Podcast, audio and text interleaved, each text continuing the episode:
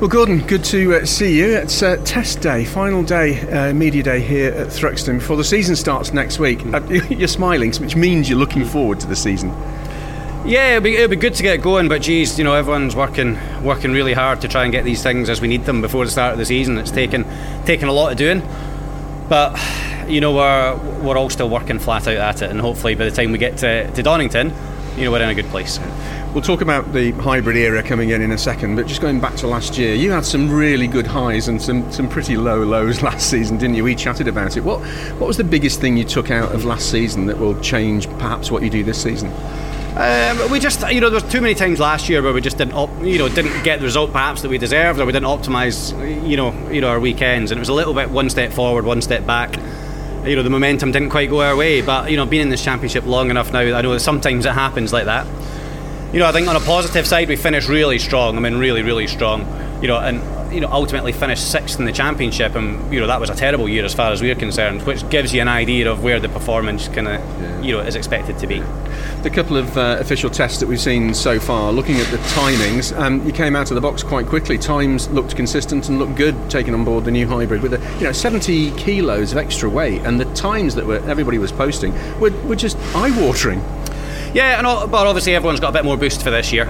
Um, so yeah, you know the car feels okay. You know I think I think this year will be a year about consistency, and I think that you know consistency in terms of same team, same car, same engineers, same teammates, same mechanics. You know all that.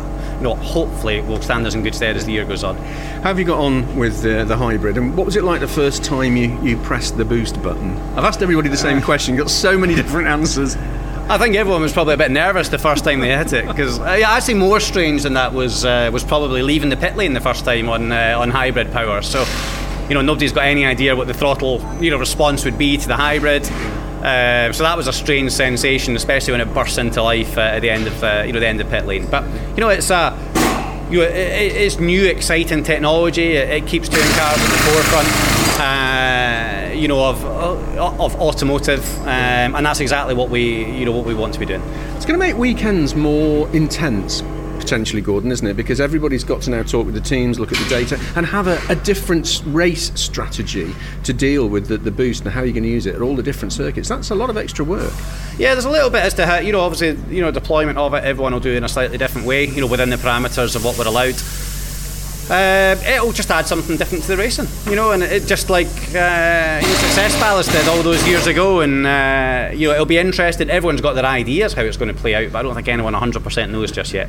Lots of people were looking forward to the, the test days, but the, the real test, of course, is going to be Donington, where everybody's at a different you know part of the development with the hybrid system, and nobody really yet knows how it's going to play out. It's going to be an interesting opener, isn't it?